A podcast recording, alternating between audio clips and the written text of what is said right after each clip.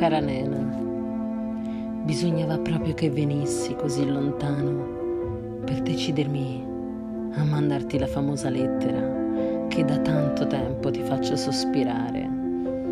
Qui tutto è bello, di una bellezza violenta che fa persino male, che ti prostra in un'ammirazione opprimente e angosciosamente inadeguata allo sfarzo di tutta questa natura.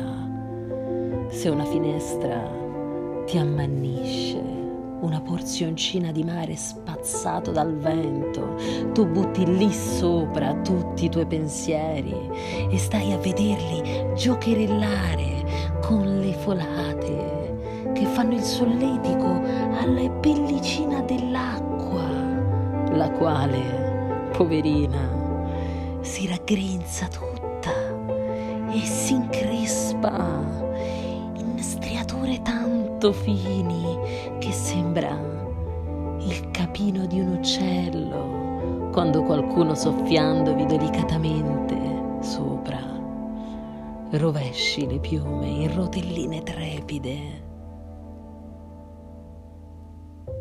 Il cervello continua a mulinare così nel vuoto e più il cielo si fa languido di lunghe carezze rosa, più gli occhi si affisano nel tormento di guardare tutto, di vivere tutto con uno sguardo conscio e degno. E poi, quando l'ovatta grigia delle nubi asciugato all'orizzonte tutto il sudore perlaceo del mare, il bagliore mite della prima stella ti sembra la divampante voce di tutto questo cielo che si tende in essa con uno sfarzo supremo.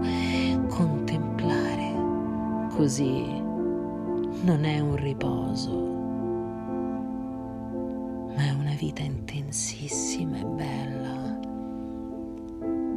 Io ho esplorato tutto il giardino e tutta la scogliera ed ho scovato degli angolini deliziosi dove passo la giornata in un'inerzia apparente, ma con tutto il mio spirito teso a fare tesoro dell'ebbrezza che emana dalla vastità sconfinata dell'orizzonte e dell'insolita ricchezza della vegetazione.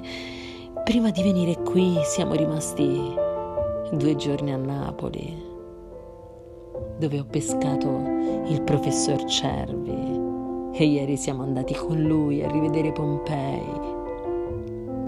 Per me è stato un rivivere le ore indimenticabili che passavamo l'anno scorso a scuola, cioè tornare a quella felicità inconscia e quindi immeritata che ormai ho imparato a non rimpiangere più. Ormai so che alla gioia vera non si arriva che attraverso le lacrime e che la lontananza non è che una vicinanza più salda e più nostra quando le anime si avvicinano fra- fraternamente in nome della luce che bisogna cercare.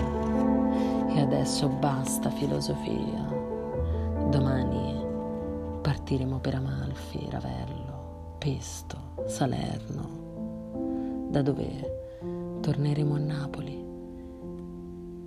per imbarcarci sull'Ausonia e ritornare a Genova per mare. Pensa che emozione, sperando di poterti dare il resoconto della mia traversata a voce quando verrai a Milano a trovarci. Ti bacio con tanto, tanto affetto la tua Antonia.